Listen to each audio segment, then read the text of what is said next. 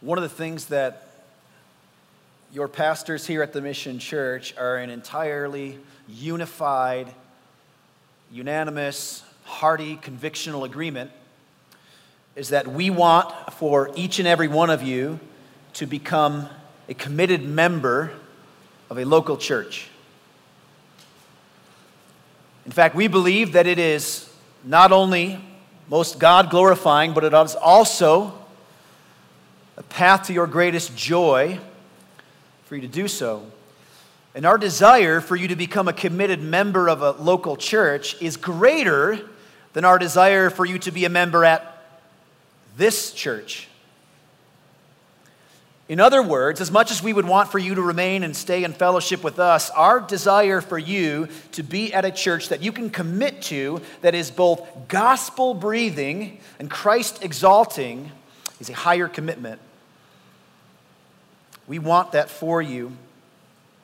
That if you can't become a member here for any one of a number of convictional reasons, that you would find a church that you can sufficiently engage in membership with. I hope that as we walk through our passages this morning, I can make a case for you. I can at least provide a basis for why it is that we all unanimously agree on that as your pastors here. We've got a lot to get through today, so we're going to dive right into our text, which is 1 Corinthians 12, 12 through 27. That's our launch pad text. We're going to start there as we begin answering some questions and then asking more questions about Christian local church membership. So I want to go ahead and pray, then read this text and begin explaining. So let's pray together. Father, this morning, it is our great desire to not add anything to nor take anything away from your word.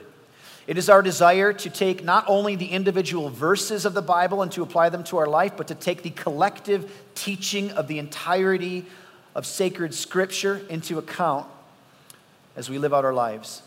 Father, I ask that you would help us as we walk through a, a, topic that I think is critical in our day, that I know that some have reservations for. I know that others would like clarity and answers to questions about. And so, Lord, I pray that we can, uh, at least in some measure, adequately walk through some of this today so that we'd be able to see things together. Lord, complete my joy this morning by making us one in mind regarding this topic. We pray this in Jesus' name. Amen. This is a rather lengthy passage. I'm going to go ahead and just put it up on the screen. If you have it with your Bible, you could go through that way. A little easier for you to follow along, perhaps starting in chapter 12, verse 12. For just as the body is one and has many members, and all the members of the body, though many are one body, so it is with Christ. For in one spirit we were all baptized into one body, Jews or Greeks, slaves or free, and all were made to drink of one spirit. For the body does not consist of one member, but of many. If the foot should say, Because I am not a hand, I do not belong to the body, that would not make it any less a part of the body. And if the ear should say, Because I am not an eye, I do not belong to the body, that would not make it any less a part of the body. If the whole body were an eye, where would be the sense of hearing? If the whole body were an ear, where would be the sense of smell? But as it is, God arranged the members in the body, each one of them as He chose. If all were a single member, where would the body be? As it is, there are many parts, yet one body. The eye cannot say to the hand, I have no need of you, nor again the head to the feet, I have no need of you. On the contrary, the parts of the body that seem to be weaker are indispensable. And on those parts of the body that we think less honorable, we, dis- we bestow the greater honor and our unpresentable parts are treated with greater modesty, which our more presentable parts do not require. But God has so composed the body, giving greater honor to the part that lacked it, that there may be no division in the body, but that the members may have the same care for one another. If one member suffers, all suffer together. If one member is honored, all rejoice together. Now you are the body of Christ, and individually, members of it. This critical and perhaps even famous passage by the Apostle Paul in his first letter to the Corinthians, introduces, by way of illustration, the idea that each believer is a member of a body. So, simply put, by being a Christian, you are a member of the universal church. By merit of being regenerate, believing in Jesus for your salvation, you are a member. In fact, Paul even writes in here, as you may have seen as we walked through this, that even if the eye were to say, Well, I'm not part of the body, yeah, you are. Even if the foot or the hand were to try to say, I'm not part, yes, you are. You certainly are. Now, of course, the word member here refers to parts or pieces of a human body eye, hand, foot, ear. And Paul uses those parts as an illustration for Christ's church. That's why we use the terminology members and membership when we talk about commitment to a local church body, because it's the kind of language the New Testament uses. It's an illustration of something bigger. But it quickly becomes clear that Paul is talking about more than just the universal church. Verse 26, in fact, as we get to the very end there, it says, If one member suffers, all suffer together. If one member is honored, all rejoice together. This is not talking about your hand and your foot any longer, it's talking about us. My left hand doesn't hurt when my right hand does. My foot doesn't hurt when my eye hurts. Clearly, he's switching gears in his illustration to talk about us as members individually of a universal church. But this kind of rejoicing and suffering together requires that you know the sufferings and rejoicings of a church, a local church. In other words, did you know about the sufferings that took place in India this morning in the Christian Church Universal? Did you know about the things worth rejoicing about in South Africa when the Christians gathered there this morning? You and I know about the things that happen in a local church, and those are the things that we suffer for, we suffer with and alongside. Those are the things we rejoice over. So, Paul is putting into his universal church membership teaching cues that point to something that is manifestly local, something that is experienced in tighter groups than just the broader community of universal Christianity. And not only that, but Paul immediately from this passage goes on to the lesson of the illustration and applying that lesson to the local church in Corinth. In other words, Corinthian church, because you're members of the universal church, you ought to operate in membership in your local church in such and such a way. That's how he continues the rest of the book. Very specific, practical advice and counsel, instruction given to the local church at Corinth. I spent time in our first sermon in this series, in fact, considerable time, explaining the difference between the universal and the local church. I know I'm making mention of that right now. It's built on what I've previously walked through, but just by, by a quick way of reminder, in the New Testament, the word for church, ecclesia, is applied both to universal and local contexts, and I showed you a handful of verses. Today, just to remind you, I want to show you two of them that we can point to to see look, Paul has in mind sometimes a universal context and then sometimes a smaller, little c church, a local context. So Ephesians 1:22. It's an example of universal church. Talking about Jesus what the Father does for his Son in giving him the church. And he, God the Father, put all things under his, Jesus' feet, and gave him, Jesus, as head over all things to the church. This kind of language does not mean that he's only the head of the church in Ephesus and that there will be some other being who is head over the church in South Jordan. But Jesus is the head of the church universal. One other example of a local context is Acts 15:41. And he, Paul, went through Syria and Cilicia, strengthening the churches, the multiple individual local corporate gatherings of believers in isolated places. One of the things that I explained then, and I need to re-articulate now so that before we get any farther you understand what's being said about membership you must hold your membership in the universal church as your primary membership. Now, certainly it means higher loyalty, primary membership over and above a local church, but it even means over and above any other kind of commitment that you have. Membership in the universal church quite simply means that you are a believer and you are a regenerate person, you are elect of God, that you are an adopted son or daughter of the king. In other words, if you make a commitment to a local church and that local church were to irreparably apostatize, you should leave that local church because you have a higher loyalty to God's universal church. You have a higher, higher loyalty to your being a Christian than you do to being a member of that individual local church. You should go find another local church. But the Christians in the New Testament, they saw themselves the same way Paul breaks down here with these both uses of church. They saw themselves as members of both the universal church and as members of individual local churches. So I'm going to take a stab at a quick definition for us this morning. And it's a stab because I don't have one verse that I go, this is the definition of it. So this is, a, this is a, I think, a helpful launch pad for us today. This is what we're going to define local church membership as.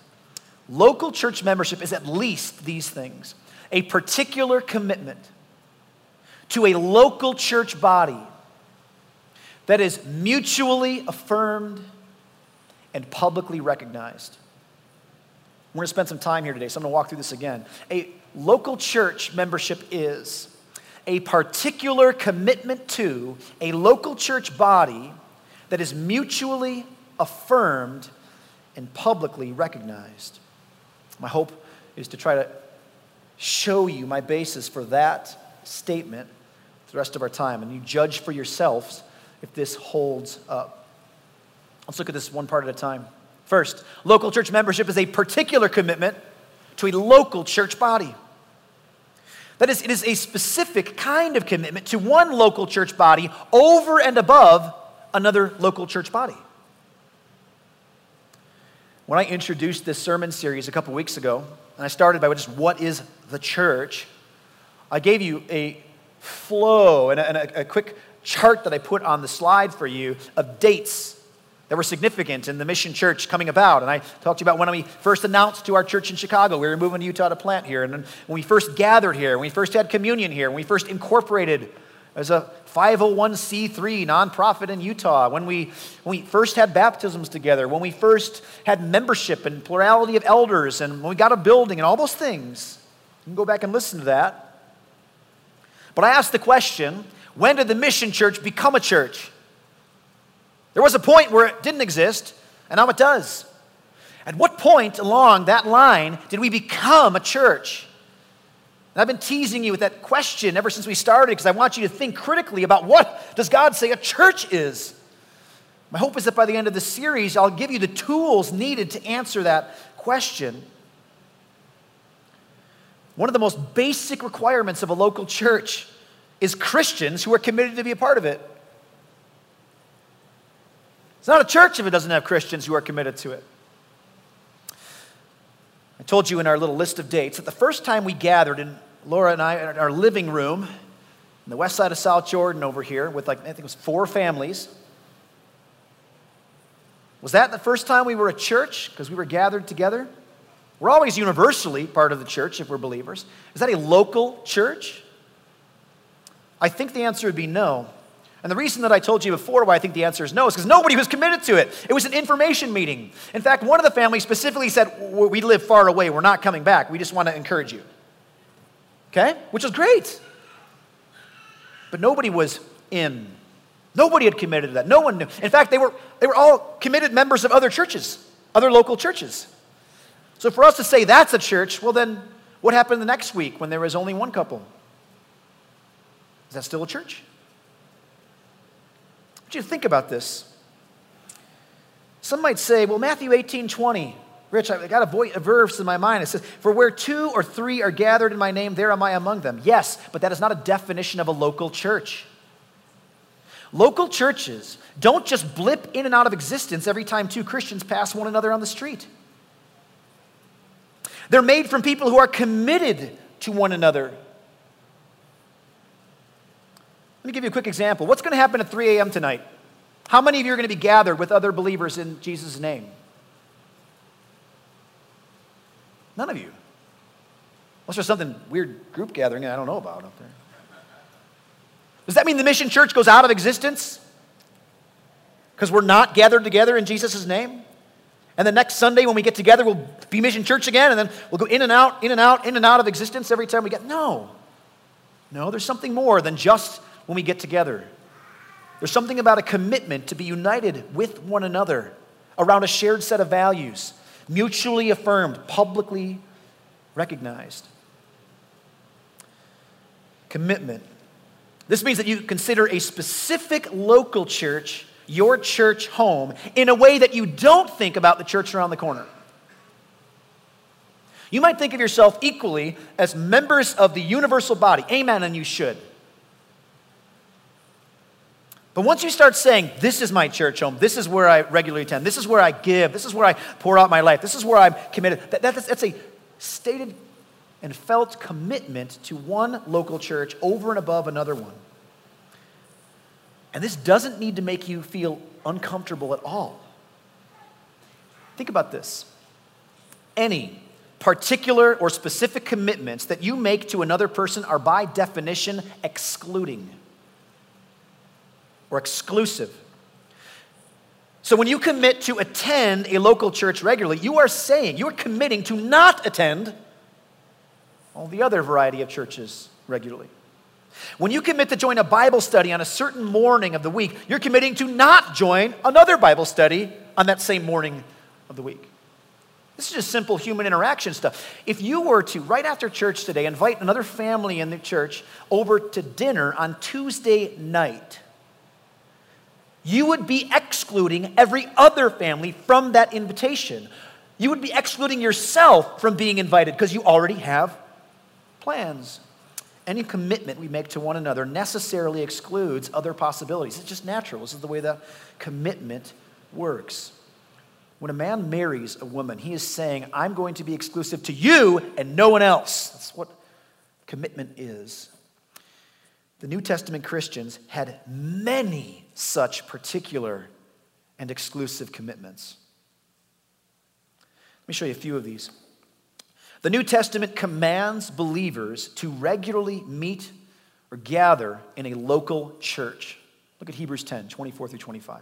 And let us consider how to stir up one another to love and good works, not neglecting to meet together, as is the habit of some, but encouraging one another, and all the more as you see the day drawing near.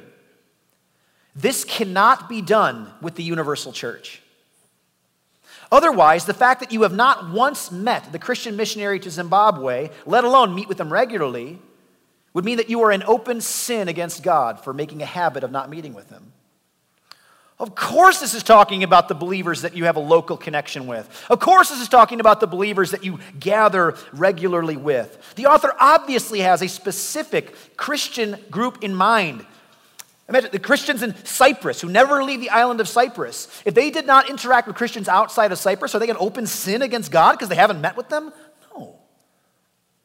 They're to regularly meet together. And the kind of things expected in those meetings demand a long term committed relationship. I want you to consider what the New Testament says about the one another's. There are dozens of these one another type commands in the New Testament.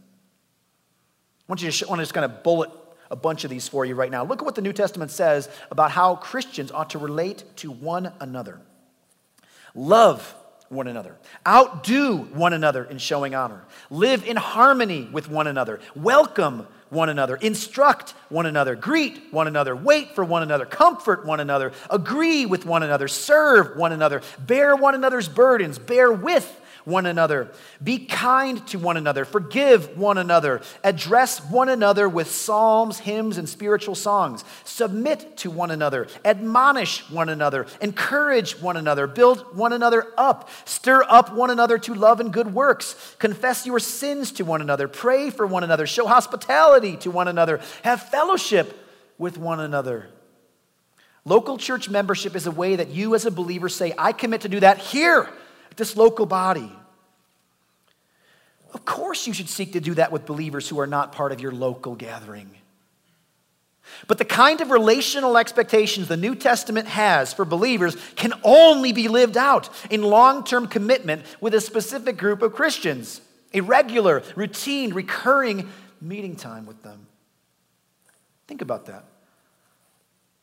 How do you outdo one another in showing honor if you only meet each other once?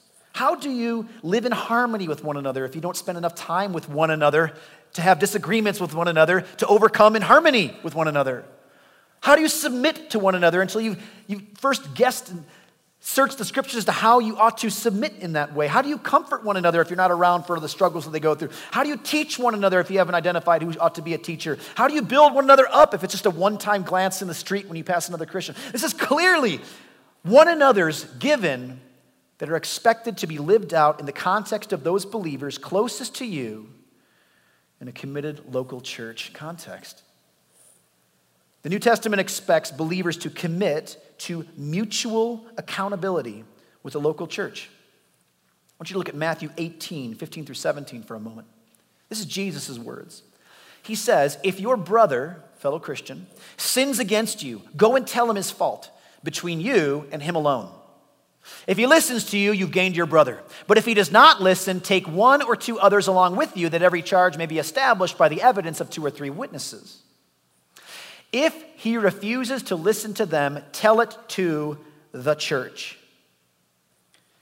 When Jesus says, tell it to the church, he does not mean that the believers here ought to pen a letter and send it to every believer in the world that the universal church knows how to deal with this individual.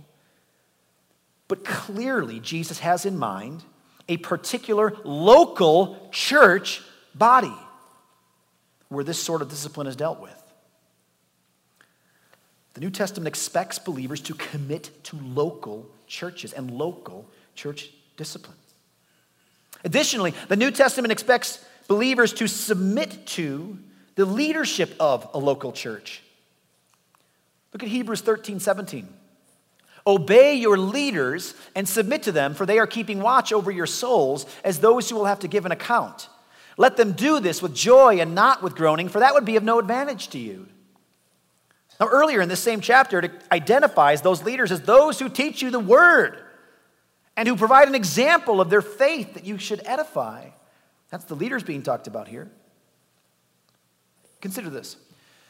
When I was in the Marines, I was taught very early on that every person who served had on their collar or sleeve, depending on what uniform they're wearing, their rank insignia.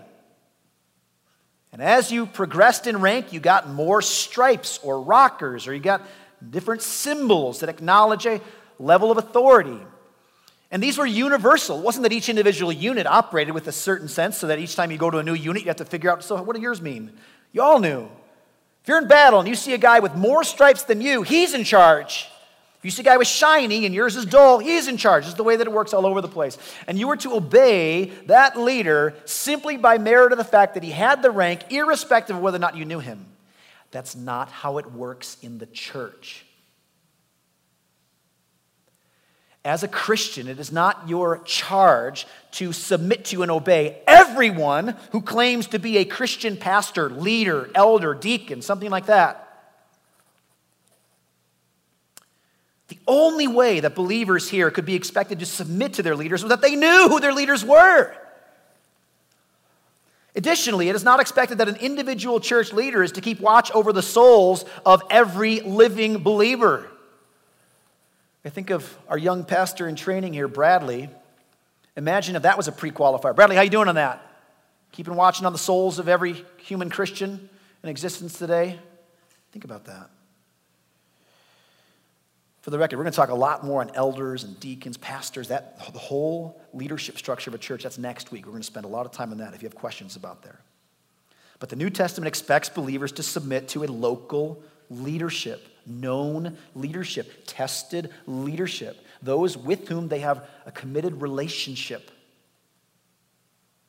The New Testament is filled with expectations for believers to live in commitment to a known local group of Christians. In fact, this is so plainly evident in the New Testament that many good Christian churches who feel uncomfortable about the formality of membership or that language, they still practice it without calling it membership. We might call this common law membership. This is where churches display features of membership without calling it membership. This is where they say, Well, are you committed to our church? Amen. Would you like to be a part of these things? We would, we would like to expect of you, if you're committed to this church, you're part of a small group, or you're serving somewhere, or you're given to the church, or you're regularly coming. If a church has any genuine expectations for its believers, they're likely practicing common law membership, just not call it that. This is why we see this everywhere. This is why, while there it has been a growing trend in the common day in, in our 20th and now 21st century America, Western individualistic culture, we pressed against this. But historically, you'll have a hard time finding any gathering of believers that did not expect any commitment from one another. Good luck. Membership, simply and to start with, is a particular commitment to a local church body. Start there. It's a particular commitment to a local church body. It's not an exhaustive commitment. Your higher commitment is to the universal church. It is a particular commitment to a local church body. So, can't membership just be assumed? In other words, Rich, okay, I've been here for a year, let's say. I, I, I come regularly. I, I, give. I join others in prayer, communion. I show up to the events that are going on. I'm in a small group that the church has here. Isn't it enough that I've decided in my heart this is my church home? Local church membership is not only particular commitment to a local church body, but it is mutually affirmed. So, isn't it okay that just in my heart I've decided my husband and I went home, my wife and I went home, we're like, I think we're going to stay at this church. I think we should stay at this church. Isn't that enough? Let me ask you can you think of any other commitments where there are expectations between two parties that don't demand a stated agreement about those commitments? In any level of formality. Imagine if tomorrow morning I were to call you, maybe 10 a.m., and be like, hey, where were you? You'd be like, uh, what? Yeah, you're my gym buddy. What? Yeah, you're supposed to meet me at the gym and keep me accountable to working out and stuff. Where were you? I didn't know. Well, oh, I, you, you see? You get it? There should have been a mutual agreement. Hey, are we in agreement? You're going to be there. I'm going to be there. We're both. We're going to watch out for each other. You're going to lift. I'm going to lift. I'm going to spot you. Okay, right? There's mutual affirmation. You need to communicate that commitment to a local church. When you feel like, I, th- I think this needs to be our church home, you need, to, you need to communicate that to the believers, to the members of that church. Look at, what, look at the New Testament language in this shared mutual relationship in membership. Ephesians 4:25 says, "Therefore having put away falsehood, let each one of you speak the truth with his neighbor, for we are members one of another." There's a one another kind of language being used in the way that we are members. It's not that you just determine out here, I think I'm a member in there sometimes, a member in here. No, you're members one of another. Ephesians 2:19. So then you are no longer strangers and aliens, but you are fellow citizens with the saints and members of the household of God.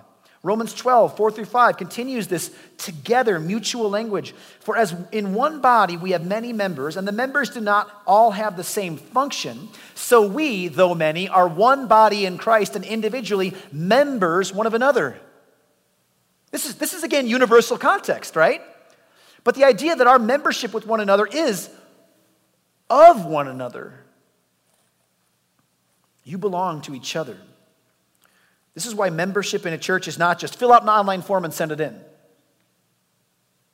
But there's a, there's a there's conversation. You sit down with somebody, you talk with somebody, you, you, you share agreements together. You talk about, yeah, I agree on these things. Wait, help, let, me, help me understand this so we can get to a sufficient level of agreement for commitment here. Mutual affirmation serves a far more critical function than just letting a local church know you want to join. That's important, but it's much more than that. Your faith needs to be affirmed by other trusted believers. And so your beliefs. One of the benefits of church membership is that it provides a clear way for leaders of a local church to sit with you, to hear your testimony, to hear you share your beliefs, and then say, Amen! You, you're one of us! Seems like there's a lack of robust conversation about the most important stuff. It's okay to talk about the weather, it's okay to talk about movies and sports and all those other things, but the stuff that's most critical, we've got to, we've got to work our whole lives in such a way that this becomes central to us and what we talk about. I, I, think it's amazing how many times there are people in our church who I consider like brothers and sisters, like tight with one another. And we'll ask a simple question like, hey, so what does he do for a job? I don't even know. How is it possible for you to be close friends to the point that you're literally like a brother or sister with somebody else and have known them and walked through life and pleaded to God with them and cried with them and, and confessed sins with them and you don't know those kind of things? Why? Because you focus on the stuff that matters so infinitely more than where you get your paycheck. This is awesome. This is actually awesome. This is where you do that kind of stuff here. You need to have your faith affirmed by other believers. You can't get that affirmation in a vacuum. You need others to affirm it with and for you. This is, we have biblical precedent for this. In Galatians chapter 2, Paul describes after he was converted, went to Arabia, comes back to meet with the brothers in Christ in Jerusalem. They shared notes about their beliefs so that they could mutually affirm one another. In fact, Paul even said it was so affirming to him because he could say, They added nothing to me. I had the gospel, I knew it. They were in unity together in belief and in practice and in understanding. It's actually on that basis that the whole letter of Galatians is written.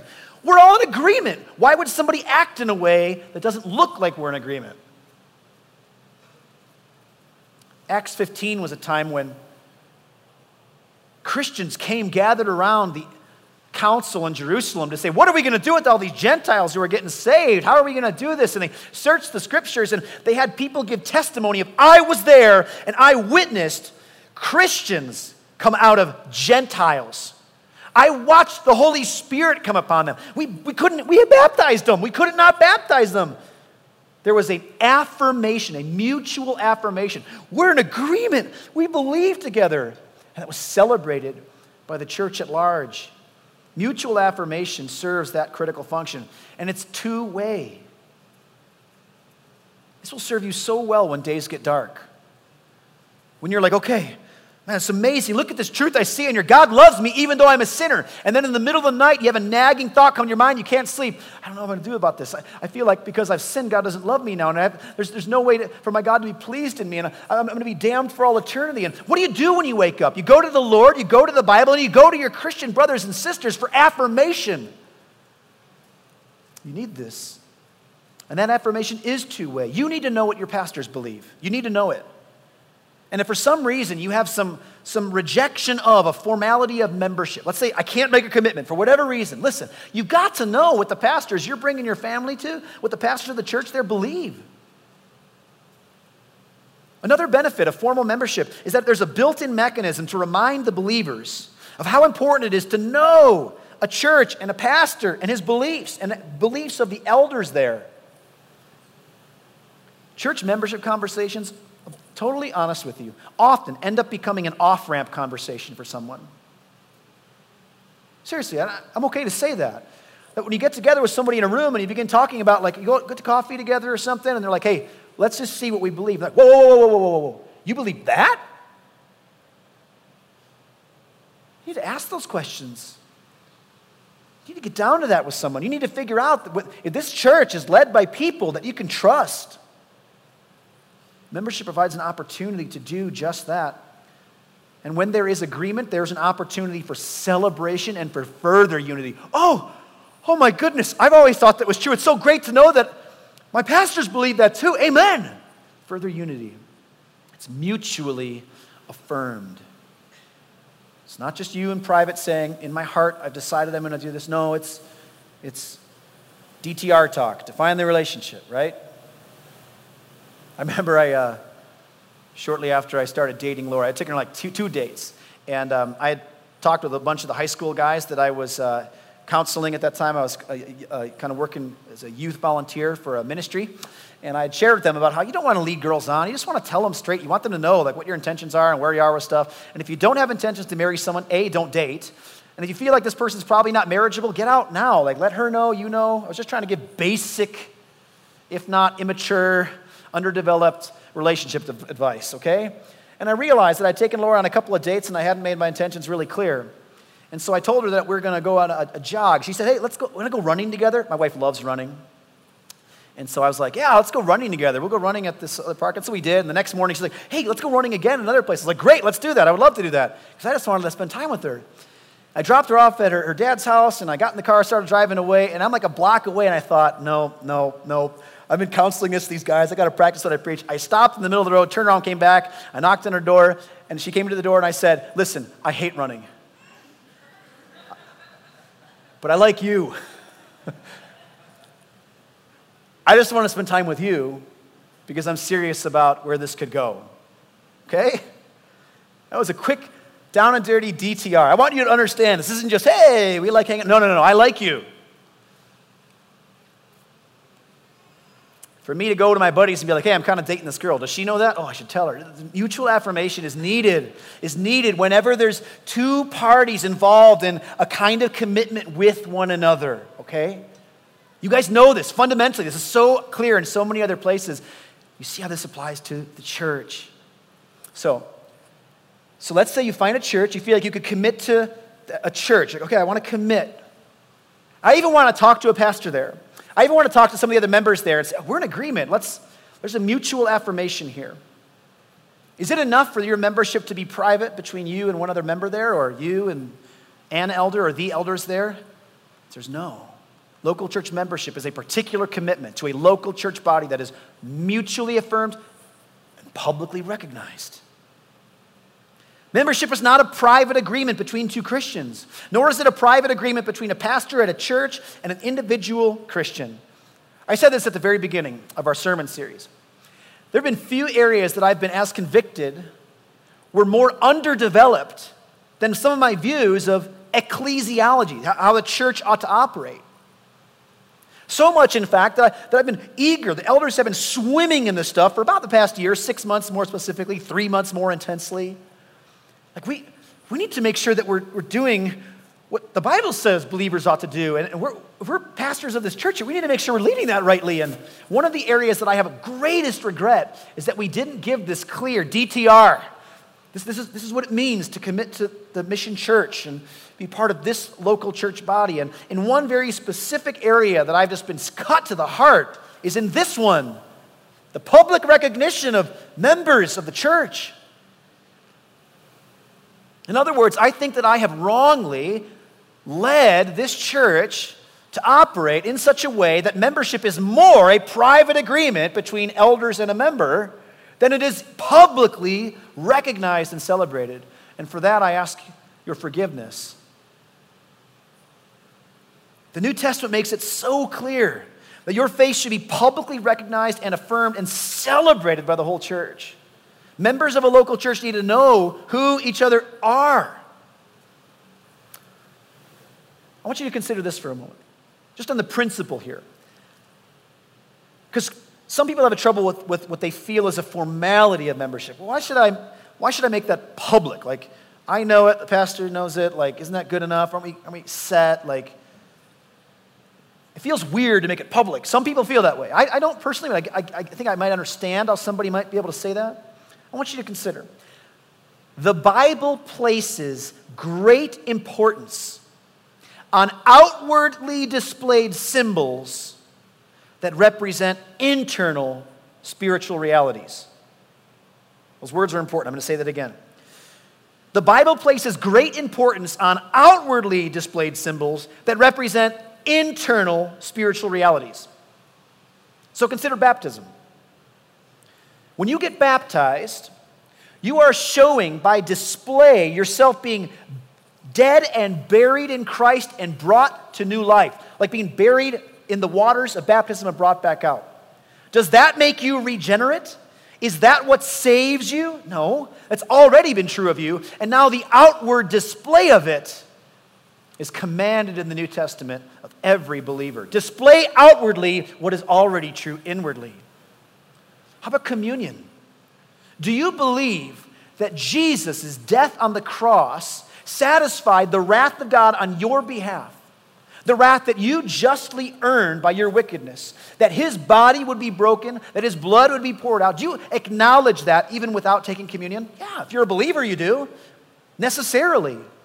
But when you take communion together, you are acknowledging publicly with an outward display something that's already an internal reality. Membership works like that. You are already, if you are a believer, internally, spiritually, a member of the universal body. The outward display of publicly being recognized as a member of a local church recognizes and points to that already existing inner reality. Because I'm a member of the universal church, I will show and sh- display that by my membership in a local church. It doesn't save you, but it displays what is already true. And we see this in the Bible as well. And the places we see this in the Bible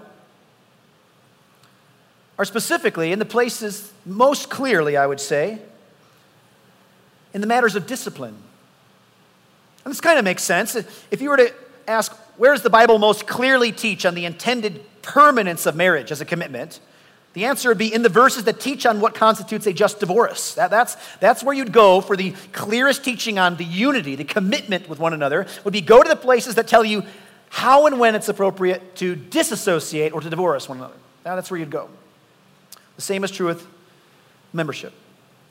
1 Corinthians chapter 5 is a passage where Paul is rebuking the Corinthian church because they were engaging in sinful acts. One guy, particularly, is sleeping with his stepmother. Messy. And not only was the church at, at best tacitly approving it by not doing anything about it, they were at worst vocally celebrating that it was happening. And Paul is like, nope. and in 1 Corinthians 5, verse 2, he says this Are you, and you are arrogant, ought you not rather to mourn? Let him who has done this be removed from among you. And he continues 10 verses later For what have I to do with judging outsiders, non believers, those outside the church? Is it not those inside the church whom you are to judge? This kind of discipline necessitates knowing who is inside and who is outside of your local church. We know that Paul expects non believers to be present at a church gathering. In fact, later he'll explicitly talk about that. Hey, what if the non believer who's in your church gathering looks at what you're doing and thinks that it's weird? He deals with this later in the book because he expects non believers are there. So it's not those who are inside the building, it's those who have been publicly recognized by the other believers as a mutually affirmed fellow brother or sister. You got to know one another as members for this to take place. In 2 Corinthians, the second letter, chapter 2, verse 6, this is where Paul is probably talking about this same guy and the fact that the church did respond to his correction here, and they did say, if you're not going to repent of this and pretend like it's okay, you can't pretend like everything's good to go. We have to treat you like a non believer. In 1 Corinthians, 2 Corinthians 2 6, Paul writes about this guy and says, For such a one, this punishment by the majority is enough. Paul clearly does not mean the majority of the universal church. The millions, or maybe even at this time, maybe hundreds of thousands that all to weigh in on a vote. This is the local church body who knew how many they had that they might determine what's a majority of that, at least sufficiently enough for him to call the majority as doing what they ought to have done. 1 Corinthians 6 4. This is when this is when believers in a church, this is right after the rebuke about the guy sleeping with his stepmom. He talks about those who have a lawsuit together, and rather than dealing with it as brothers and sisters ought to, they're going to, they're suing one another, in lawsuits in the court. And he says this So if you have such cases, why do you lay them before those who have no standing in the church? How do you know who has standing in the church? Those who've made public commitments to that local church. That's how. This is not a private agreement between a couple people. This is a, the whole church knows who has good standing in the church. Look at Acts 5, verses 12 through 13. Now, many signs and wonders were regularly done among the people by the hands of the apostles, and they were all together in Solomon's portico. None of the rest dared join them, but the people held them in high esteem. Join them. What does it mean? Join them. We know they were present for these meetings. They, obviously, they're here for this. We know that even later in Acts and the rest of the New Testament, they're present for their gatherings in their houses sometimes as well. Joining a church is not the same as I attend there regularly. And even outsiders knew who had joined. I, am not going to join like he had joined. It says in Acts 5. So I'm going to summarize my statement what I think membership is. Membership is a particular commitment to a local church body that is mutually affirmed and publicly recognized. At its base root. That's what it is. A couple of quick notes as we kind of land the plane here. The Bible does not describe the formality of how people joined a church. It just implies, in many places, that they all knew who had joined and what to do with those who were part of those local churches. Now, some Christians see this as a reason to reject the idea of local church membership altogether. They might say, if there isn't a verse that says, become a member in this way, then I won't do it. But I would offer for you to consider there are many truths that we hold from Scripture that we do not get from a single verse, that are not just in one summary verse for you. If I were to say and expect that you are a genuine believer and ask you, if you're a genuine believer in the God of the Bible, you would have to affirm the belief in a Trinitarian God. And if I were to ask you to show me the verse that, you, that teaches you the Trinity, you'd have to rightly say, well, it's the collected teaching of the Old and New Testament is what gives us the greatest fleshed out answer to that. And that's exactly what we'd say about membership. Someone says, What is membership? I'm going to need the whole Bible to show you. Someone says, What is the Trinity? I'm going to need the whole Bible to show you. We are too highly committed to the entirety of the Bible to say that we won't act unless something is summarized in one verse. We care too deeply about all the Bible. Our commitment to the Word is what drives us to it, not away from it. Now, I know that some people have experienced an abuse of local church membership. Maybe in a, maybe in a Christian church. Maybe where leaders were abusive in some way or neglectful in some way. Maybe fellow members of a church were not operating the way the New Testament tells believers to operate in a local church. And maybe that's making you really resistant to the idea of any kind of formal agreement, commitment, and membership. Maybe you come out of a, a faith background. Uh, around here, Mormonism is obviously really prevalent. You come out of another faith background that has some skewed version of membership. Guys, we can't let wrong expressions of biblical commands keep us from following them. You ought not abuse your children but that doesn't mean you ought not discipline them rightly. There have been abuses, and we acknowledge these things. And honestly, I know that some people just have a rebellion problem. Real straight, just so you know. Some people just have a rebellious heart. Maybe you know that about yourself, man. Like, I just, I'm American. Liberty. hey, I'm American, I get it. But I think some people have a refusal to commit to things. No, no, no, no, no, no, no, no, no. Whoa, whoa, whoa. Rich, you lost me at commitment. Okay. I hope you'd reconsider.